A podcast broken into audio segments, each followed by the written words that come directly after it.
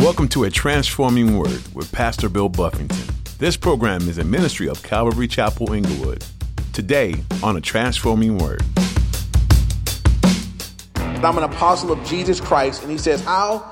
By the commandment of God our Savior and the Lord Jesus Christ our hope. And so he said, This is by commandment. God didn't give me an option. God didn't say if you want to. He didn't say, Paul, I'd like you to be an apostle if you don't mind. And I would like to point that out to you and I. Everybody here has a calling. There's something God has commanded us to be. And that's something for all of us to consider. Are we being what God's commanded us to be? Paul said, I'm, I'm an apostle of the Lord Jesus Christ by the commandment of God. Sometimes it feels easier to stay quiet, stay below the radar in order to not cause arguments or to make waves. But God's commands are always directed at speaking the truth of the gospel in love. And as Pastor Bill will explain today, they're not requests. God will call you into difficult places to speak difficult conversations and to proclaim truth in the darkness. And though it may look frightening or overwhelming, God promises to be with you and give you strength and peace in that command. Now, here's Pastor Bill in the book of 1 Timothy, chapter 1, for today's edition of A Transforming Word. The book of First Timothy is written by Paul it falls underneath what we would call the pastoral epistles. So, First and Second Timothy, Titus, um, they're both pastors. Philemon, even um, these these letters are what people typically call pastoral epistles. As Paul was finishing his race, as he was kind of coming to the end of his time on earth, it seemed that what Paul did was turn his attention to raising up men that would be able to keep things going in his absence. As we get to the end of Second Timothy We'll see we're actually at the end of the Apostle Paul's life. He knows that he's, uh, he's near death, and he spent quite a bit of time pouring into Timothy. He calls Timothy, and we'll see it in the, the study today, calls Timothy a, a true son, considers him a son in the faith. And so that was a relationship Paul had with Timothy that uh, he was like a son to him in the faith. It was someone that Paul was ministering down to and building up and raising up and encouraging him that he might be able to go out and do the work. It's been said that every believer should have a Paul and a Timothy. Um, every Christian should have someone that's like a Paul to you, someone that you look up to, someone that's beyond where you are in the Lord, someone that's pouring down into you. And then everybody should have a Timothy. Everybody should have someone that I'm looking to pour into this person. I'm, I'm speaking to them. I'm, I'm taking what I've learned and I'm, I'm seeking to pull someone along with me and take them further along. Everybody should be in one of those two places where I'm, I'm, I'm receiving, but I'm also able to give to someone else. Um, the time frame is as this is written, um, it, it's definitely a time where the church is under attack in many areas. And you'll see in the way that the book lays out, Paul is encouraging Timothy. And one of the things that you'll notice, um, I, I, I, think about this when I read through the book of Joshua. Over and over again, what does God tell Joshua? What, what does God keep reminding him?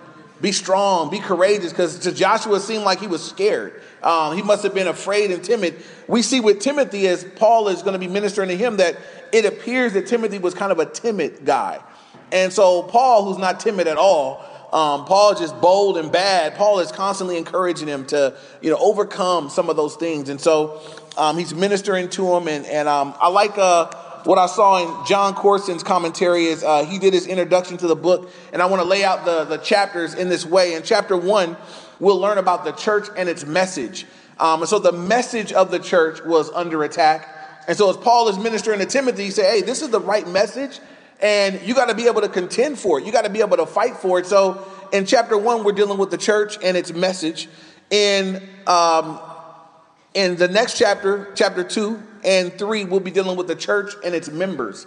Um, so the men's role, the women's role, what are we doing as members of the body of Christ? How are we raising up leaders and those around us? In chapter four, we're looking at the church and its ministers, um, those that are serving and what they're to be doing, preaching the word, exhorting, rebuking, correcting, and all of those things. And um, then in chapter five, we're looking at the church and its ministry to itself. Um, that we have a responsibility as a church to minister to ourselves, to minister to one another. And then in chapter six, we'll look at the church and its ministry to the world as we look outside of our walls. And so um, it's a nice little breakdown of First Timothy. And so we're going to start today in chapter one. Uh, I plan to cover uh, verses one through 11. And so if you guys look at chapter one, First Timothy chapter one, verse one. It says, Paul, an apostle of Jesus Christ, by the commandment of God our Savior and the Lord Jesus Christ, our hope. To Timothy, a true son in the faith. Grace, mercy, and peace from God our Father and Jesus Christ our Lord. And so let's go back up. There's a whole lot said in those first couple verses. First of all, Paul is, is he's giving just the opening salutation of the book, and he lets them know who he is, Paul, an apostle. Why does he do that? Paul's not boasting. Paul's not saying, I want you guys to know that I'm something significant, I'm something great. Paul was constantly under attack. Um, his doctrine, his teaching, his methods. And so Paul would let people know right up front that, hey, hey I'm Paul, an apostle of Jesus Christ, not of my own accord, not of my own will. I didn't make myself an apostle. I was going on about my way, as a matter of fact, and God came and got me. I'm an apostle of Jesus Christ. God called me, God put me in this place. And so um, he starts off many of his letters like that, just letting them know Paul, an apostle, a called out one, a sent out one, but I'm an apostle of Jesus Christ. And he says, How? By the commandment of God our Savior and the Lord Jesus Christ our hope. And so he said, This by commandment. God didn't give me an option.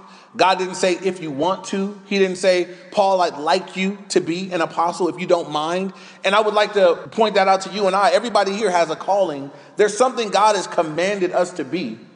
And that's something for all of us to consider. Are we being what God's commanded us to be? Paul said, I'm, I'm an apostle of the Lord Jesus Christ by the commandment of God. Um, God didn't ask me, God didn't give me an option. God said, This is what I'm telling you to do. And so every believer, every Christian has a call from God, something God is calling us to be. He's not asking you, he's not saying, I want you to think about it for months and years. Um, I want you to pray really long about it. There's something God is saying, I want you to do this. And so I encourage everybody here to be praying about what that is. Um, if you don't already know, um, one thing that you can do if you're like, man, I'm really trying to hear clear from the Lord what I'm called to do, what's my specific thing, make sure that the general will of God, that you're walking that out. That's the best path to get on to discern God's plan for you is the things that are already known, the general will of God, that you would already be walking in those things in obedience. Um, you'll be moving in the right direction to understand what God's overall plan. So, Paul, I'm an apostle by the commandment of God, our Savior. It's interesting here is usually we get Jesus as the Savior, but in this verse it says God, our Savior, and that's a reference to God the Father. And it's just, you know, it, it's distinct because most times as you read through the Bible, we look at the word Savior, it's in relation to Jesus Christ, but it's important to note that all three persons of the Trinity are active in salvation. It was God the Father in John 3:16 when it says that God so loved the world that he gave his only begotten son. It was the it was God the Father looked down at the world and said, "Man, they need help. I'm gonna send the Son." Jesus came down and did the, the work of dying um, that, that brought salvation, but God the Father was the one that put, the, put it into action. The Holy Spirit, they, they all have their part in the work of salvation. So, God, our Savior, and the Lord Jesus Christ, our hope. And here he just puts out, puts forth that Jesus Christ is our hope. And I believe that for the believer, for the Christian, we should have a hope that's unlike what the world can possess, what the world can have. Um, anybody here ever, and I guess I should explain Christian hope, because it's a little different than the world's hope. And for you guys that have kids, your kids are probably hoping for stuff. If you got kids like mine, they're throwing hints at what they're hoping for. My son is grabbing sales papers and, you know, just saying, wow, dad, that's really cool right there. Wow, it's only cost. I said, man, you can't say only cost. You, you unemployed. You know, when you unemployed, you can't say with something only cost, but, you know, our kids are hoping, you know, the, the, the, they're probably hoping all kinds of things. They don't know. It's not a certainty. They're just hoping. The Christian hope is not like that. If you're a Christian, I sure do. I, I pray that you're not hoping you go into heaven. Did That'd be terrible to just be like, I, I hope I'm going. You know, that's that's not the hope that we have. We have a certainty, don't we? Don't we know that because Jesus died and he rose from the grave and we believed in him that we're going our hope it's a certainty. I know that when I die be the best day of my life when I get done dying, you know. It might not be fun dying, but when you get done dying for the believer be the best thing ever happened to you. You're going to be with the Lord in his presence where there's no sorrow, no suffering, no pain, none of that, right? That's our hope. We're going to die one day and be with the Lord forever to be with him. We'll never sin again when we're with the Lord. Sin nature will be gone. I mean, that's the hope of the believer. When someone that we love, that's a believer, dies, we have that hope. we can have some comfort in knowing that they're with the Lord, though. I know we're going to miss them, and I'm, I sorrow in that way, but I know they're saved. I know they're with the Lord. I know they're I know they're in heaven, and we can we can rejoice in that hope. And so when he says here, Jesus Christ, our hope, do you have that hope? Is Jesus Christ your hope? Uh, because if you're hoping in something else, I guarantee you, you're let down. People that are hoping for something in this life, if you're hoping in your job, let, let somebody take your position, your hope is gone. If you're hoping in some possession that you have, let something happen to your possession. If you're hoping in a relationship with a person, let something happen to that relationship, there your hope is gone, it crumples up. But if your hope is in Jesus, it's constant right? Jesus won't change. Jesus doesn't decide tomorrow he don't like me no more. Jesus doesn't come off the Christ and take back that he died for me tomorrow. My hope is consistent. So it stabilizes the believer. We can be going through a rickety, ragged, wretched world, but we got this constant hope in who Jesus is, that he is our hope. And so I just don't want to skip over that when Paul says, I look at Paul's life, Paul is one of my heroes. And I look at what he went through and I look at the, the trials, I look at how hard he went for the Lord. And Paul says, you know, Jesus, that's our hope. That's, that's, I mean, I believe that's how he was able to do a lot of what he did, that he had his hope in the right place. I'm hoping in Jesus. He wasn't, if he was, Paul was hoping in the church, the church let Paul down. There were times where he, he stood up and they didn't stand with him. There are times where Paul's in jail saying, no one stood with me at that time.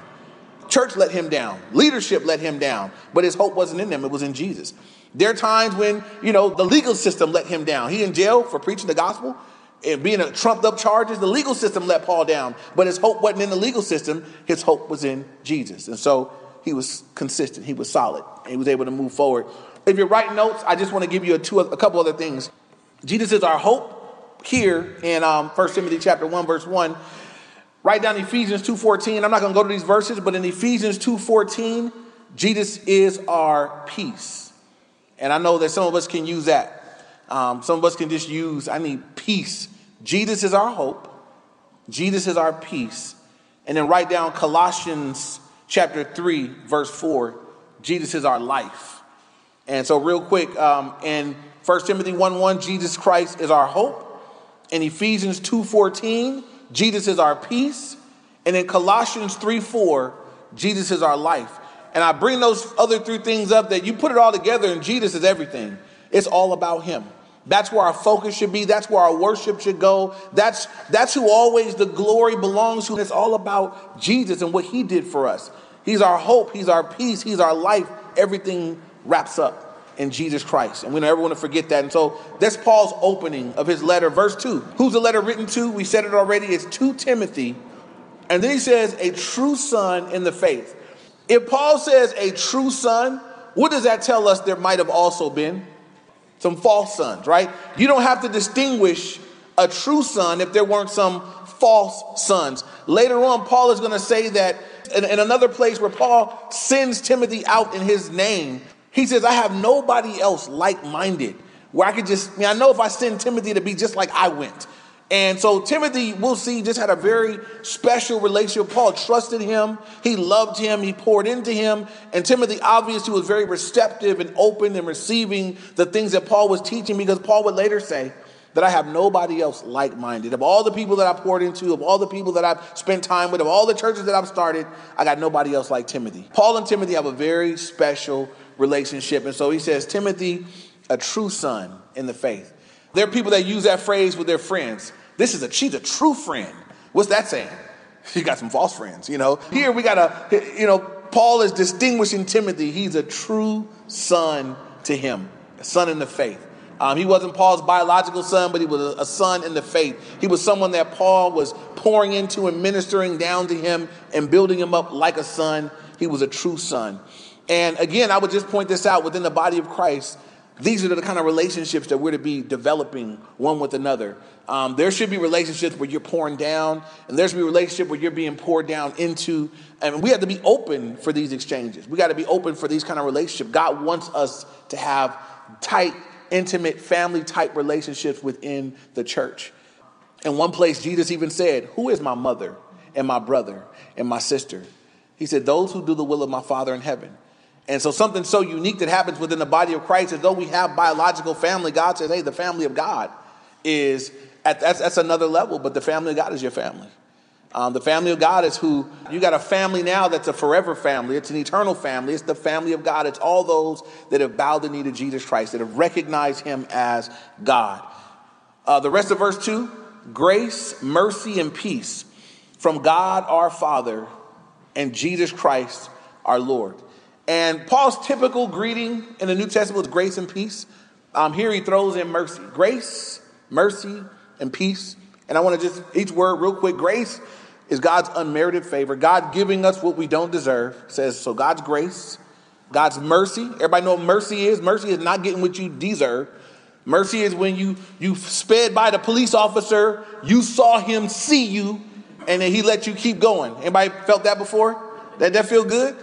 I, I don't know. I've, I've seen y'all do it, you know, but it does. I've, I've actually done that where I, I mean, I sped by and I look and I'm like, that's the highway patrol. And I just come off the gas and then they just go on about, I said, oh man, whoo, you know, mercy. Uh, didn't get what I deserved. I earned a ticket, didn't get it. God's merciful towards us. And so, grace, God has given us what we don't deserve. Do we deserve Jesus? We don't deserve Jesus. Do we deserve heaven? I don't deserve heaven. Do I deserve to have God's peace and his favor and, and 24 hour access to him via prayer? Do I deserve any of that? No, but by grace, we have it. So we're not saved because we're great. We're saved because God's gracious and he's good to us. He loved us when we weren't lovely. Um, grace. Mercy. Um, what I should have got. Didn't get what I should have got. I should have been punished. Uh, there's a lot of things that I should have got from God, um, but I didn't get those things. I got mercy. Um, and as we're recipients of these things, right, this ought to characterize the believer.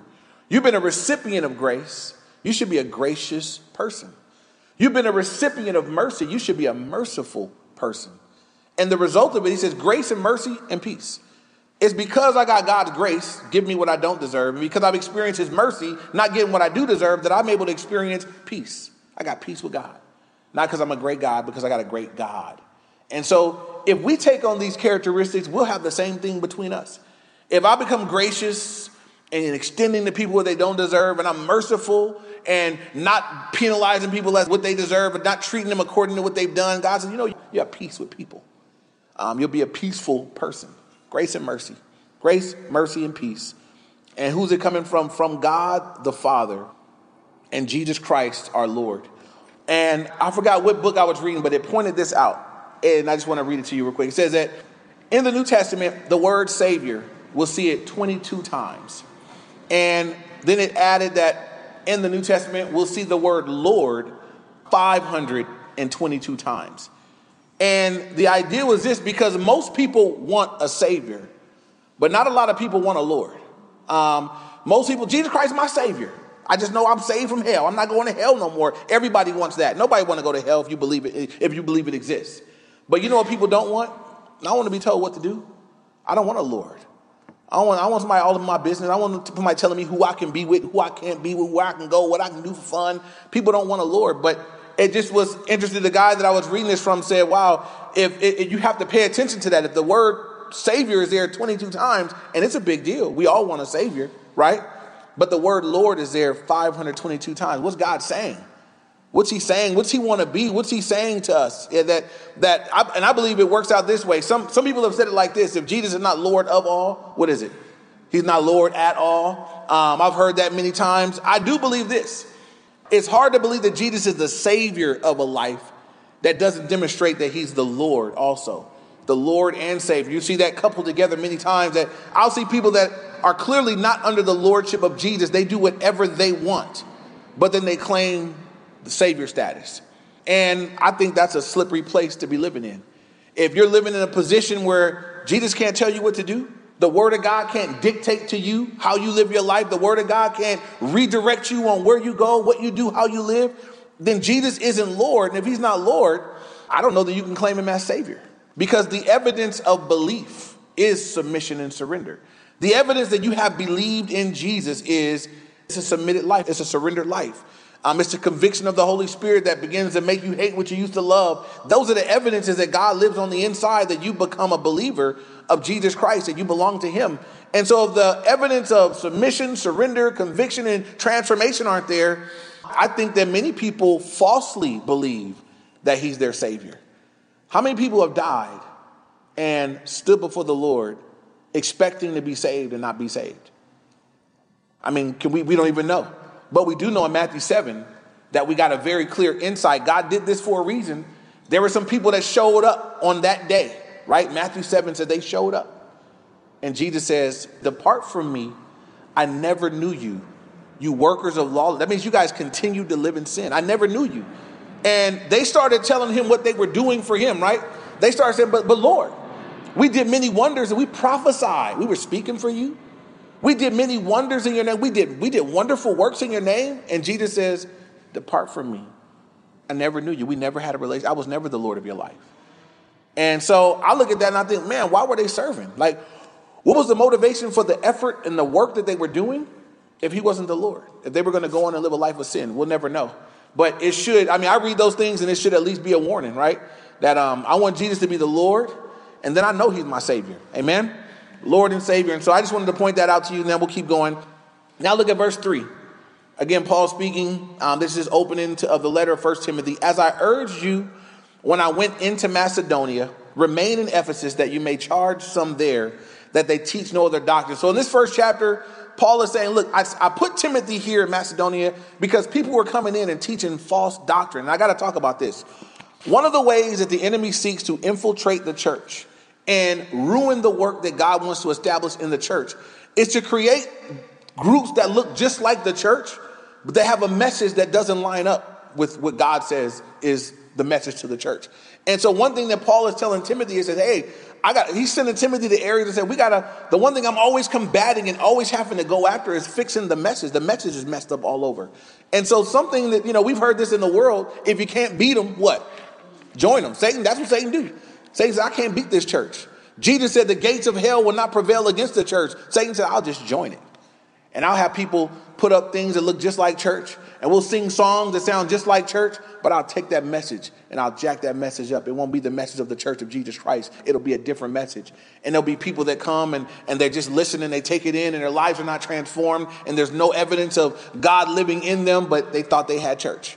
And so here at this time, there were people coming, there was a particular doctrine that was coming in. The doctrine that they were fighting against was people coming and saying that just believing in Jesus alone that's not enough. You can't be saved that easy. You got to do some works. You got to do some things to be saved. You got to believe in Jesus and you got to do these other things over here. And they call this group the Judaizers. They wanted to mix some of the Jewish traditions and the Jewish law with Christianity. It was just it was just too hard for them to swallow that somebody could just believe and that was it. But that's how that's how simple the gospel is made that you could just believe and again, there'd be works that would come behind, but you could just believe to enter in.